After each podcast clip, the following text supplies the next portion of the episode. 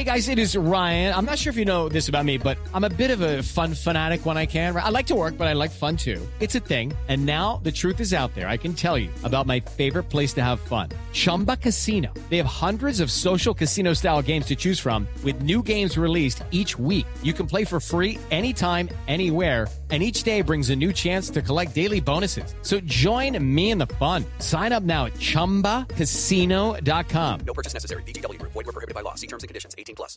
I'm Victoria Cash. Thanks for calling the Lucky Land Hotline.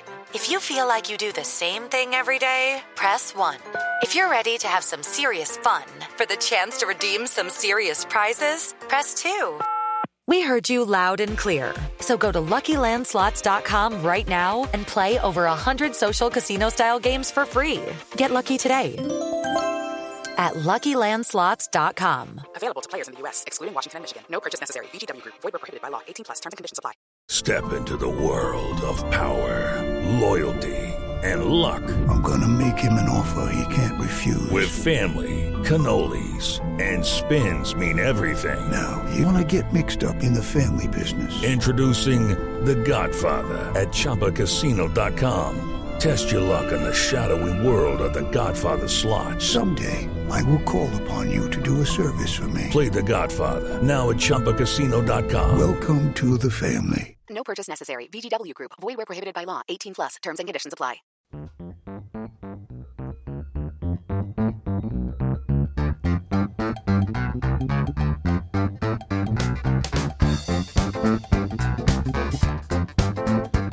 Hello and welcome to the Analyst Inside Cricket. Sorry for a bit of a pause in this show. We've just had a few days off, but uh, we're back with you now to preview the one day series, the Royal London series between England and Australia, of course. It's Simon Hughes here, and Simon Mann is also on the show, of course. And we've got guests. We've got Chris Woakes back in the England one day side in the white ball team for this series, and also later we're going to hear from Adam Gilchrist the legendary Australia wicketkeeper batsman, on his thoughts about the current Australian one day team.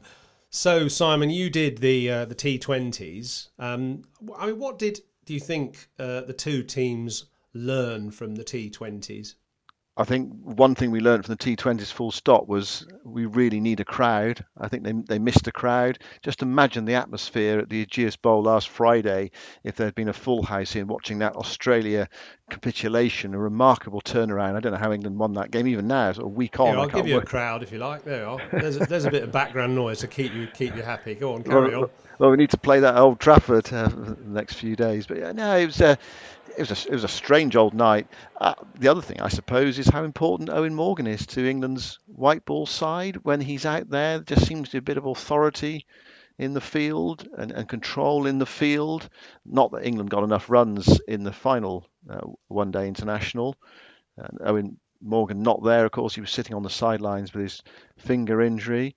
Uh, as for Australia, I think they've got a few problems to sort out, perhaps in their middle order. And I know Adam Gilchrist is going to speak about that a little later on. Uh, you know, what do they do? They've got some gun players in the likes of Smith and Finch and Warner at the top of the order, but they've got some other issues to sort out, perhaps in their middle order as well. They got found out a bit by Adil Rashid in that T20 series. He took six wickets, didn't he? And he kept taking key batsmen. I suppose it must be hard for a, a team that haven't played uh, any cricket really for six months or so, or four months. So uh, it, has been hard for them to adapt. Whereas England have been out there, uh, a lot of those players have, have, played some some tests and so on. So.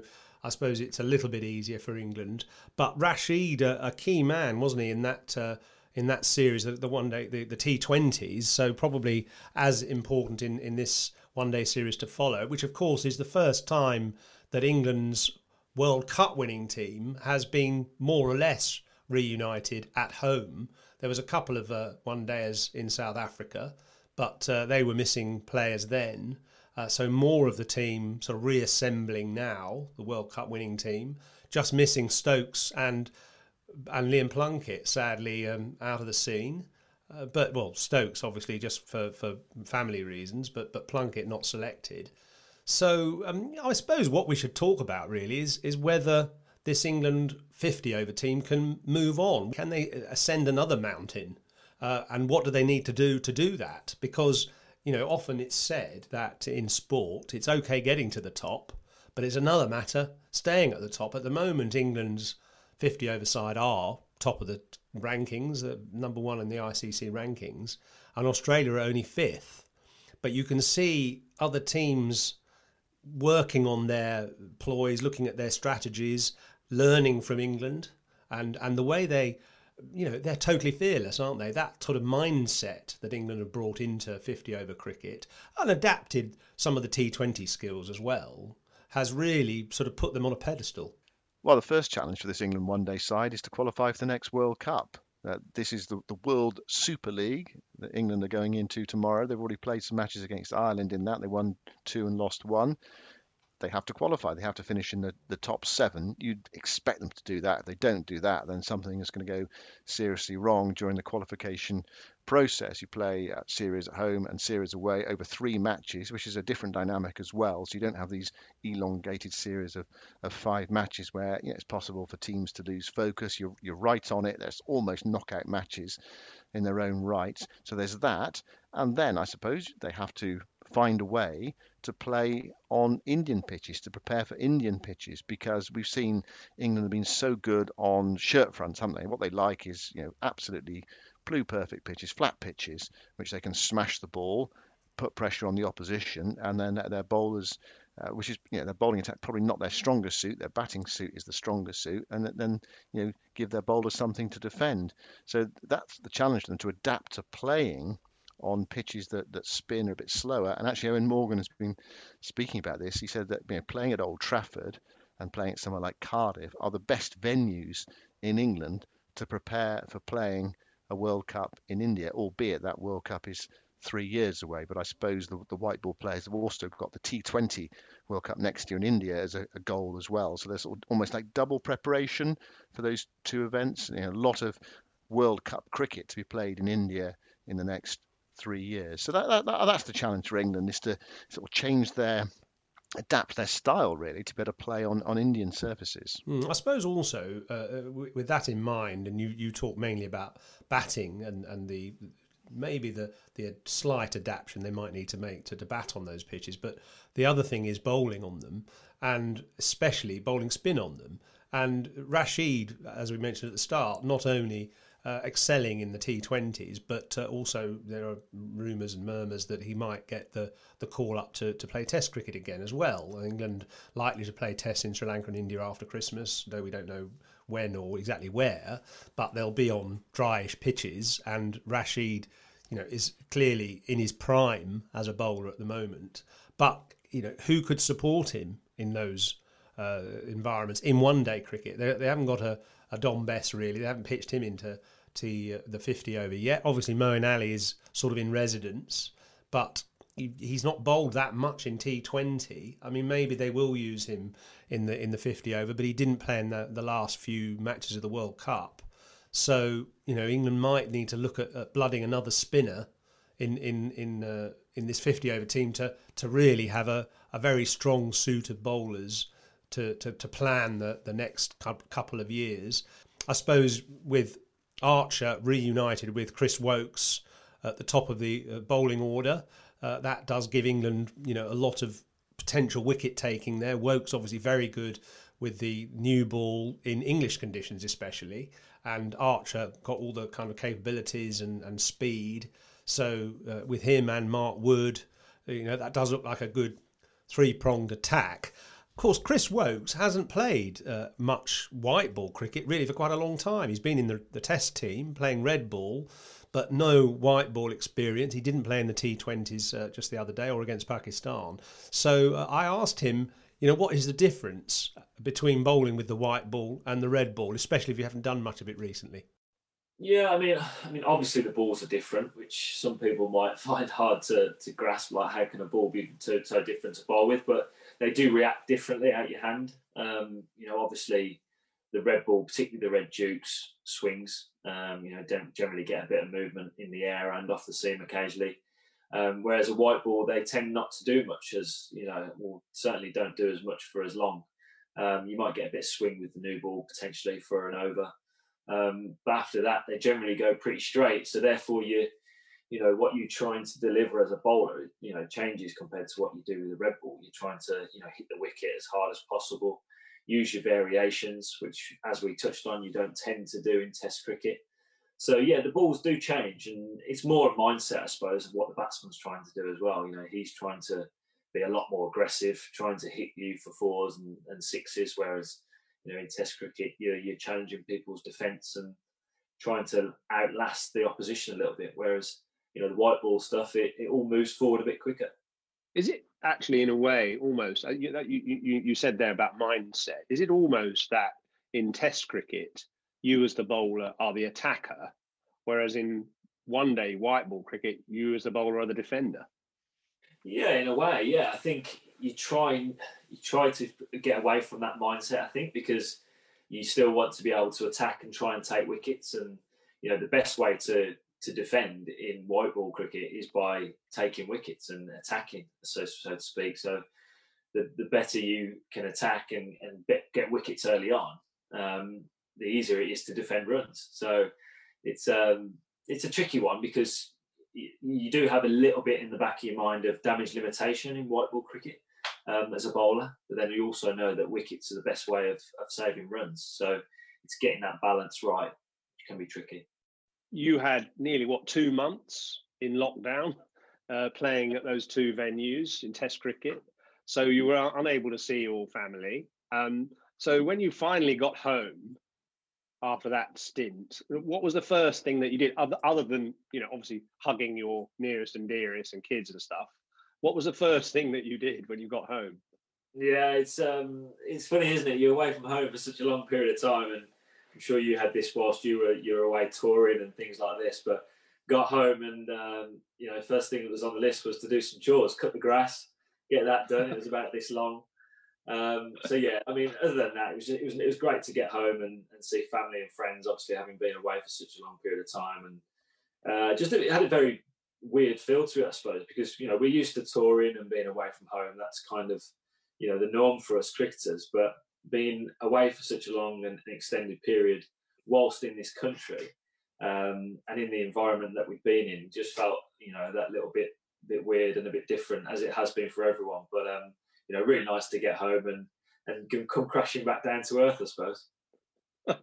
who who was the the best and worst companion in lockdown? Well, it's, it's an easy question, an easy answer, should I say? Because the best person to be around is Mark Wood, and then the worst person to be around is Mark Wood. So it's you know little snippets of Woody during that time was fantastic, but too much of him was was way too much. So um, yeah, that was pretty easy. But we've got a good group. Everyone gets on really well. Um, you know, and you, you, suppose you learn a few different things about people when you're with them so often. But um, you know, I think we've got a good group where we kind of respect each other's privacy, and you know, you know, if a guy needs a bit of time away, you know, you give them that space, and you know, the environment that we've got within the team is is very good, and, and everyone gets on well. So um, yeah, I suppose when you're in you know, supposedly a, a, house or a hotel for, for such a long period of time, that, that does help. Quite funny, actually, that, that Mark Wood is both your best and worst companion when you're in the bio bubble, but he does sort of add something, doesn't he? He's certainly on the field, and, and you can feel it probably off the field as well. He just gets that sort of energy levels up and enthusiasm, and I'm sure there's never a dull moment with, with Mark Wood around, and his pace as well you know that he was he was again notching sort of 95 miles an hour in in the uh, T20s, wasn't he? Yeah, there was uh, some extreme pace, and he helped England uh, to win the series. Uh, it's amazing though when you watch someone like Wood bowl. If you, if you get it a bit wrong, as he did in that that over that yielded 14 that helped Australia win on Tuesday. If you get a bit wrong, you just get absolutely smashed. The, the, the quality of batting against anything that's just slightly offline or, or length is just so high. Marcus Stoinis hitting him over deep mid wicket or wide long on him. He's well in front of square for six, and then ball was just wide of off stump, crashing him through the offside uh, for four as well. It, it, it's incredible, isn't it?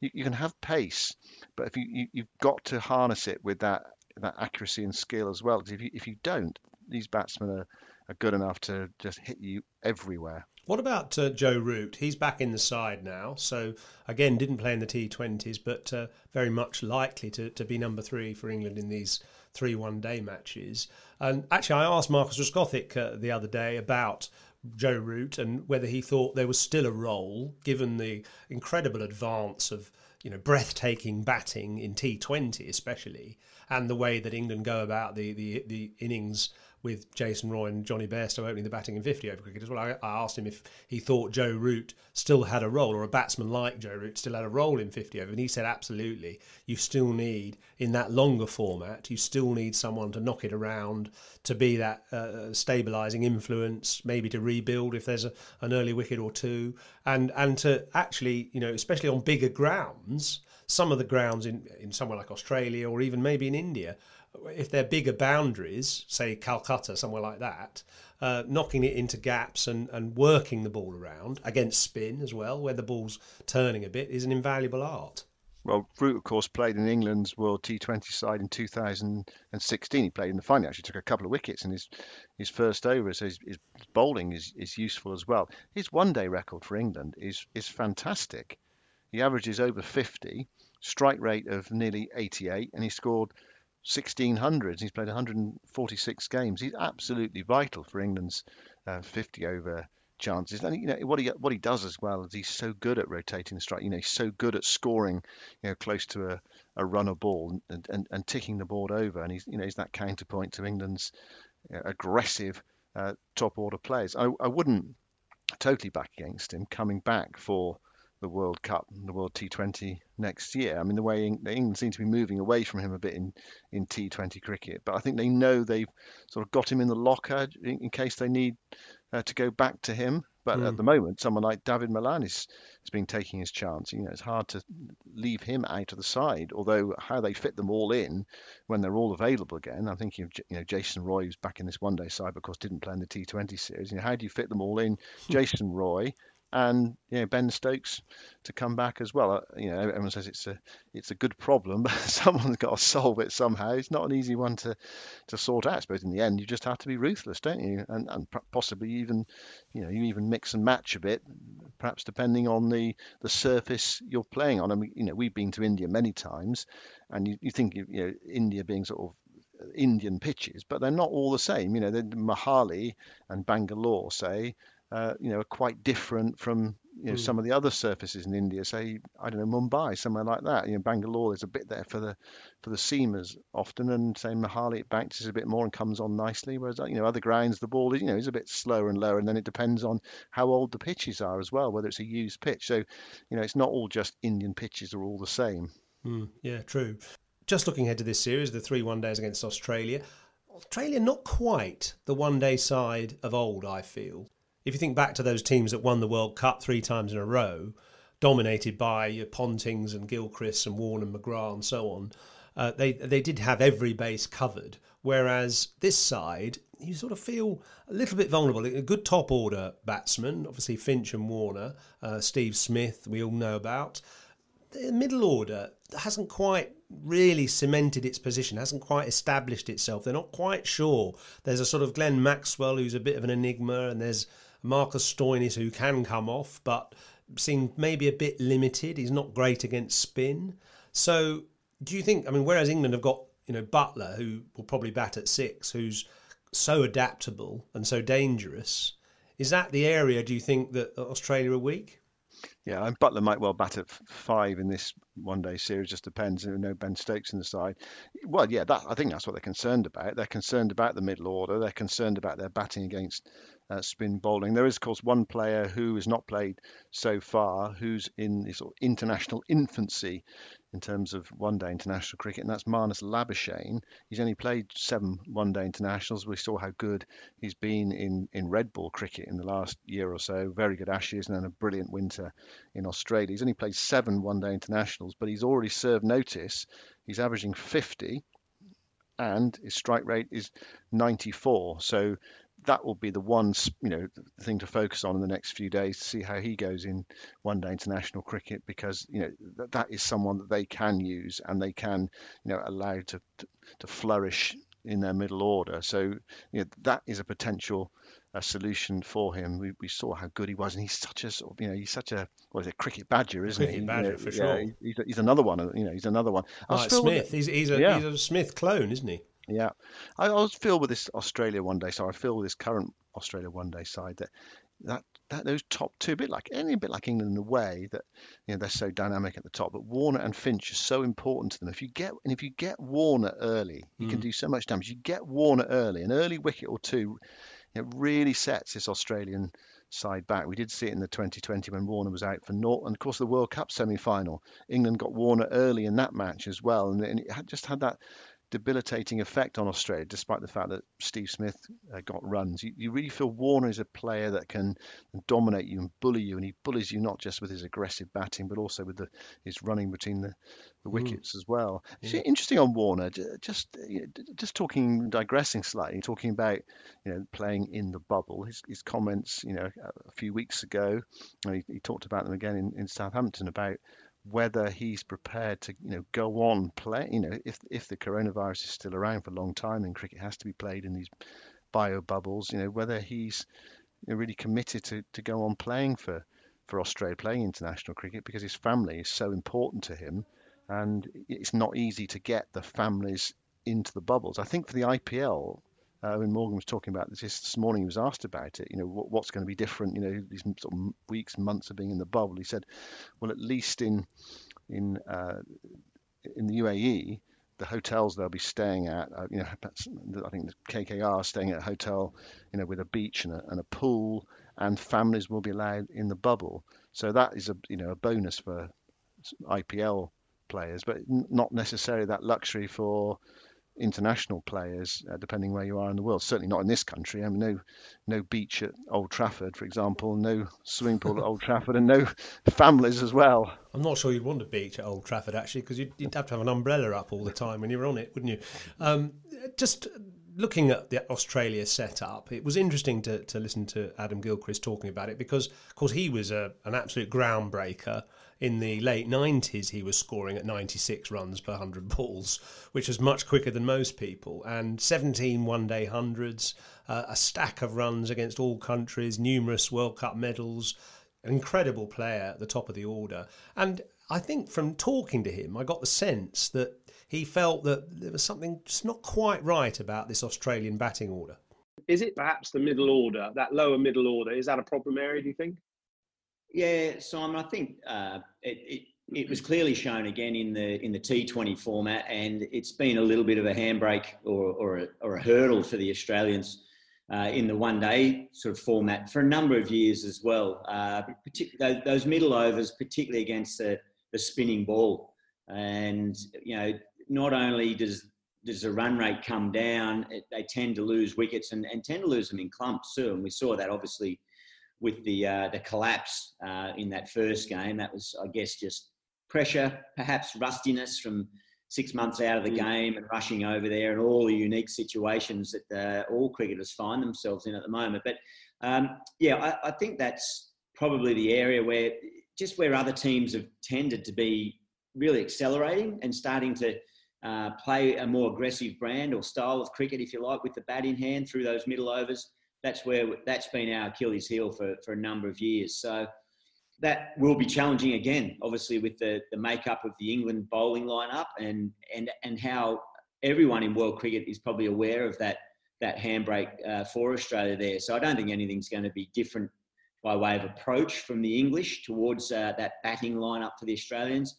Uh, it's all on the Aussies to work out what the what the psychology will be, what the match plan will be, uh, and what the makeup of the, of hmm. the batting order will be. I just think, as a general rule, it is that they're very much caught between the, the consolidation period, not trying to lose wickets, uh, but also just how hard they can go. Um, I guess the other thing too is that at the top of the order, uh, David Warner has been so successful, but as opposed to he, people relate to David Warner being so aggressive at the top of the order and, and you know a, a shot a minute. But I think that's been more in his test cricket earlier on in his career. His hmm. one day cricket and his one day centuries have more so been a little bit more calculated and a little bit more um, tailored to, to building up as he goes along and, and not so fiery at the top of the order. Does that create then a little bit in this modern way of playing and these scores of 300, 350? Um, is that sort of a bit too old school for what is going on now when you compare it to you know the likes of Bairstow at the top, um, you know, and the way he just goes out, uh, and Jason Roy and so on, and Jos in the in the T20s. So in a way, it's the pressure, perhaps, of lack of the real fast scoring rate at the top that puts the emphasis on that middle order uh, to to you know up the up the ante. And you know, is who's the who's the solution to that? I mean, Glenn Maxwell is a bit of an enigma. Marcus Stoinis had a tremendous big bash, but is he the guy in the middle overs because he's not a great manipulator of the ball? So who's the who's the solution to that kind of area? Well, I reckon a guy that in time could very well be the solution, whether it's going out at number one or two, or even getting a chance in that middle order, is Josh Philippe. And I think I knew you'd uh, say that. Yeah, yeah, a, per, a uh, co-Perthite. Yeah, that's right. Born and bred in Perth, and uh, know his dad very well, who worked at the WACA for, for well over 20 years. But uh, a very exciting young talent. Still, still learning his craft. He's still learning about himself and what his capabilities are, and and of course match situations. But but the quicker you can get them exposed to the top level with that uninhibited sort of approach, and he can maybe catch, uh, capture a few teams uh, off guard, that's only going to fulfill his or instill more confidence in him to not suddenly have to think he's got to rein it in because he's at the next level. Um, you know, some He's a talent you just- right-handed version of you, isn't he? Oh, I don't know. He goes pretty hard at it. Yeah, slogger, if that's what you're calling him. Yeah, but um, no, he's just a really aggressive young kid, and just observing, you know, what took England to the number one position, what had them consistently in number one in the four years leading up to that World Cup victory was just a, clearly you guys all know it better than me, but just that change in mindset from the captaincy to the approach of batting, the way that they want to just attack, and you're going to have your train wrecks occasionally, but um, yeah, just as a general statement, a fraction conservative that Aussie batting lineup, um, and a guy like Philippe could be, could be a catalyst for change. Well, that's Adam Gilchrist, who, of course, would walk into an all time combined England Australia 50 over side. Uh, who, who else walks into that 50 over side? You've been debating this in the last couple of days, haven't you? I mean, Gilchrist was, was part of that debate, and Marcus uh, as well. Uh, uh, didn't Marcus Trescothick get into the 11 and David Yeah. Warner didn't? Um, yeah, I'm which not I mean, quite sure about that. Yeah, true. I mean, so this was a little event put on by Royal London, the, the sponsors of, of the three one day matches, and uh, they were debating, you know, who to put in the combined all time one day eleven. Uh, they obligingly picked each other, which of course you do in these situations. So the opening pair, Trescothick and Gilchrist, pretty good, I have to say. I mean, that's sort of over 30 one day international hundreds and you know a phenomenal record and very dangerous at the top of the order. The great thing about Trescothick actually was he just did it naturally. He didn't play really any differently in 50 over than he did in tests. He, he, he saw the ball he, he smacked it for four. Very simple method and very successful Warner's record is slightly better I suppose but I don't know I just quite like Trescothick's almost sort of lugubrious style and and he's, he's just a a very good team man. He's just someone you want in your team. He he's he's very reliable i think and and in quite an explosive way. So i'd have him with gilchrist i'm afraid ahead of warner Would you? What about Bairstow as well? Bairstow and Warner are good, good Yeah. contenders. I mean, Bairstow's still playing, of course. He's helped England win a World Cup. Um, yeah, he's played 80 one-day matches. He's already scored 900s. His strike rate uh, better than Trescothick. It's, it's, it's not easy to compare eras. Also, that's the other thing as well. It's about styles that England have decided to play in a, in a particular way Sort of in the belligerent last four years. Yeah, and so that's you know they've changed the game in a way. Mm, they've, they they've taken it they've taken Yeah. it to another level or taken their game to another level. And if perhaps you know when I mean Marcus Trescothick was a he was a wonderful player to watch in in one day cricket, uh, but if he was encouraged to play in even more expansive way, you know who knows what his stats figures uh, Mm. would have been. You know, it's not easy uh, com- comparing eras. It's not easy, I think, I- Eng- because this England one day side of the last four years. I mean, such an outlier compared to what came before it. You know, that you know, basically there was before 2016 and after 2016. Whereas with Australia, it's not quite the same because they've you know they've had quality for, for quite a long time now. And you, you think of I mean I think someone like Smith and Warner would have been magnificent players. Of course, they would have been in that you know great Australian side, and they'd have been vying for their place in that you know great Australian side that won World Cups because they they are absolutely top class players, and without them, and we saw it in the last year, I think without them, uh, you know, while they were banned, you know, Australia they were not the same team. I mean, they clearly not. They were they're, they're magnificent players.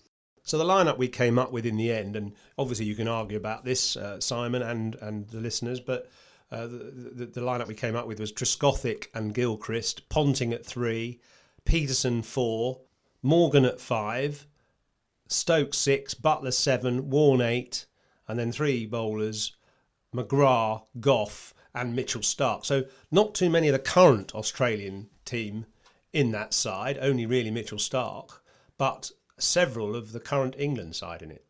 Mm. Well, they're, they're great pub debates, aren't they? You know, who makes uh, various 11s? You can make uh, cases for all sorts of players. You, you, I mean, you could even make out a, a, place for, for Rashid if you wanted a bit of extra spin. I mean, not ahead of Shane Warne, obviously, but um, that side seemed quite uh, pace orientated. Again, it depends where you're going to play. But I mean, you could actually put together a decent 11 to play against them.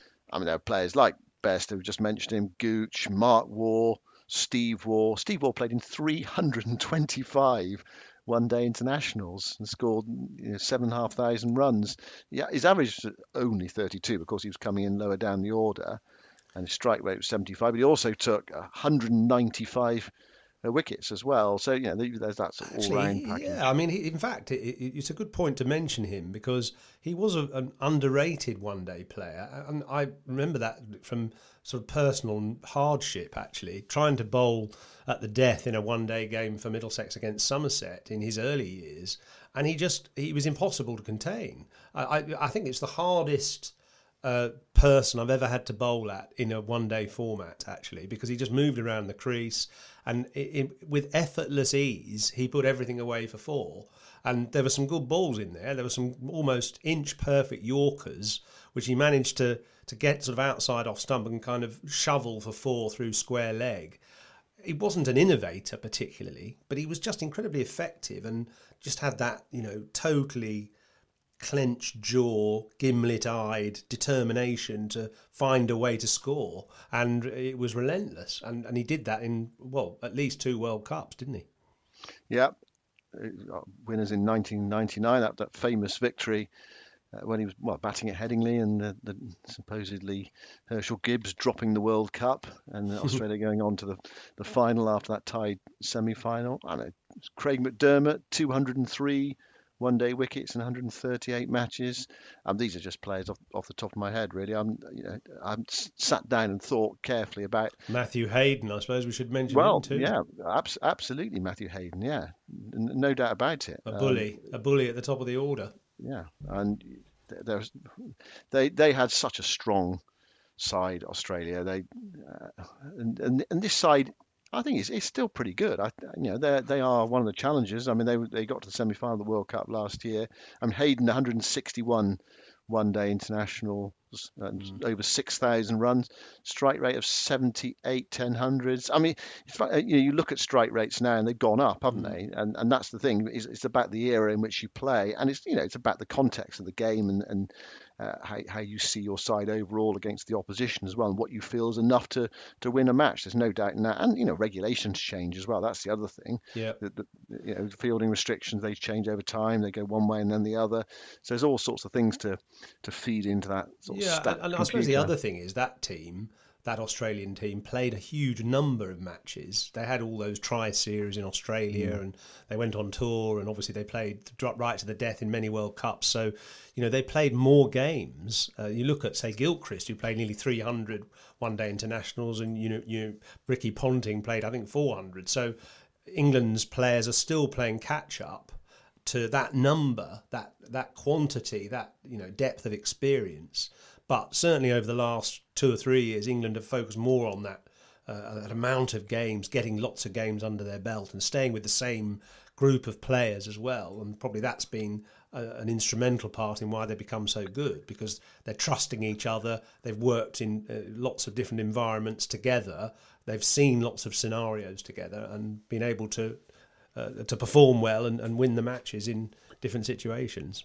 Yeah, that's going to change a bit now, though, isn't it? Because the, the, the series they're going to play are three match series as part of the, you know, the, the World Super League qualifying for the World Cup. It's all been rationalised. So, gone are the, the seven match one day series. I, I, I've been to India and I'm sure I'm sure that I've worked on at least two seven match one day series. And, and they're a grind, are, actually, oh, aren't they? I mean, they're yeah, tough because I, I know we shouldn't be saying that because it's a pleasure to be able to go and commentate on cricket wherever it is, but uh, in a way, those games, are, uh, those series are hard because you you do the game, finishes at kind of midnight, mm. you get back to the hotel, then you're on a plane at nine in the morning to some other place, and you're getting there late afternoon, training the next day, another game, and, and then another tra- yeah. trip somewhere. So they are pretty demanding, aren't they? Those trips. Yeah, it's not like a, you know, it's not like playing Lords one day and then the Oval the next match. You know, you'll you, you've normally got a one two hour plane journey plus all that, you know, all that around it as well. So that, that's gone now.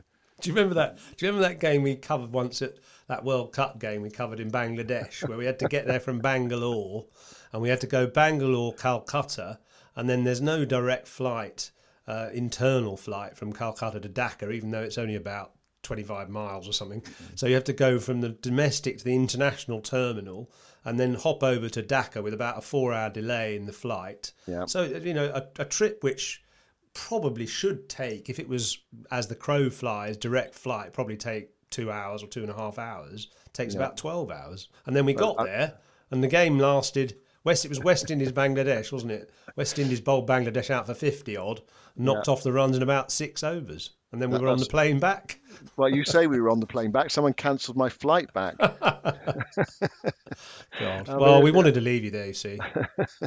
yeah, the other thing about that match was the lines didn't work as well. So, so we were commentating so our, on an our, iPad our producer Tim Peach had to sort of put something together that he'd never done before, and, and uh, I, I, think actually in the end we were quite relieved that Bangladesh were all out for about 50 or 60 because it was quite a, an arduous uh, experience, and well the whole the whole package really of, of getting there and then trying to get out of the country. Isn't as it, well. Isn't it funny? Um, it just shows how broadcasting's changed, isn't it? Because you know, 2011, there we are thinking how weird it was commentating on a phone or an iPad or something. Yeah. And now we're doing it right now.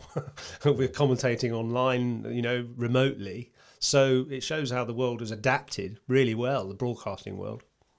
Yeah, yeah, things have, have changed enormously. Well, I mean, my first ever World Cup in India back in 1996, you know, you'd have something called a, a four wire, and you'd be one day, the day before a game, you'd be plugged in from whatever your venue is into into Delhi, and then hopefully the, the next day, someone in Delhi would plug you through to someone in London. it was, you know, a laborious process. But these days, you know, you just dial them up. Yeah, dial them up. You, are straight through. Anyway, that's that's sort of like all our yesterdays. The world the world moves on technologically. I think we've seen that in the last few months with with Zoom and you know everyone's now uh, working at home. We realise what's possible thanks to the, yeah. the internet uh, revolution. So, who are you backing to to win this uh, one day series? Then uh, we've, we've established that uh, it, it, you know it does matter. It's not you know fixture fulfilment right at the fag end of the of the season. You know it's a it's part of the World Super League, so qualification points the World Cup on offer, ten points for a win. Are England uh, clearly favourites, or is this Australia side good enough to, to really challenge them? As they, of course they did in the World Cup last year, they beat them at Lords, but then lost very heavily to them at Edgbaston in the World Cup semi-final. Yeah, I mean, I think England are favourites. Uh, you know, they're at home. They've played a lot more cricket than the Aussies have recently. Uh, they've still they've got a, a, more stable setup. They know how each other play. They're without Stokes, obviously they're they're missing a key man, but I think apart from that, they're pretty much at full strength. I mean, they've sort of replaced Liam Plunkett with with a Tom Curran or someone like that. So I, I think that England are uh, more secure in how they play. Australia is slightly more unknown, especially that middle order. I, I'm disappointed with someone like Glenn Maxwell that he can't quite deliver. He's got the talent of Jos Buttler, but he hasn't got the consistency. And if he could find that way of delivering more often, under pressure especially, I think that would be a, a, a big turning point because he's actually a very effective bowler as well. He's a good limited overs bowler and a brilliant fielder but he hasn't ever quite really cemented his place. And you know, apart from him, if Labuschagne comes in uh, to sort of bolster that middle order. Stoinis is a dangerous player. You know, I don't feel Ashton Agar is a solution at number seven. I think he's a weak link. You know, he's got a best score in T20s of 29 or something. So, you know, uh, I can't see him really being a, a force in uh, uh, white ball cricket at number seven. So they need to find somebody in that spot. Obviously, Finch and Warner, top players. Smith hasn't yet fired in this uh, short series, but maybe he will at Old Trafford. It's going to be tight games, but I just think England, with the X factor of Buttler, with uh, Archer and Wood's pace, with Rashid, you know, and his clever variations, and obviously their their strength of power at the top of the order. I just think England are. I think in these short form series they're notoriously hard to predict, but England at home, I think two one, similar to the the T20 series. But you know, it, it should be a really riveting series. Australia have got the quality. I think a lot depends on you know Warner, Warner and Finch at the top, Smith, perhaps Labuschagne, and then what Australia's uh, gun pace bowlers can do as well if they can just limit this England batting lineup. Jason Roy coming back into the side. He's not played a lot. There's a potential opportunity there for Australia at the top of the order to to make early inroads, especially because their bowling is so good. You know, we saw it in the, the T20 series. You know, the likes of, of Hazlewood and, and Starc and Cummins. You know, they've got quality bowling in that lineup. So they're, they're Test match bowlers, but you know they're they're very good at the, the top of the order. If they can knock over some early England wickets, and there's no Ben Stokes. You know, I think it's quite an even series actually. It's hard to hard to separate them. Possibly England two one, but it wouldn't surprise me if Australia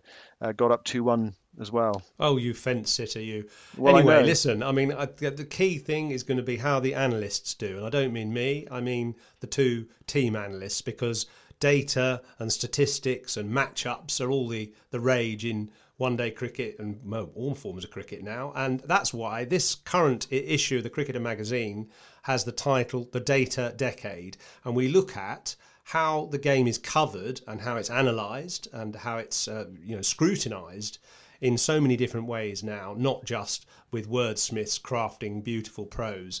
So, uh, on next week's show, as an echo to this current issue of the Cricketer magazine, which you can get at www.thecricketer.com. There's a special offer there at the moment. We're going to interview next week two people from the same family who cover the game in totally different ways. And they'll have had a lot, I'm sure, to write about over this weekend with these three one day matches. I hope you enjoyed them, and we'll speak to you after the last of those games early next week. Thanks for listening.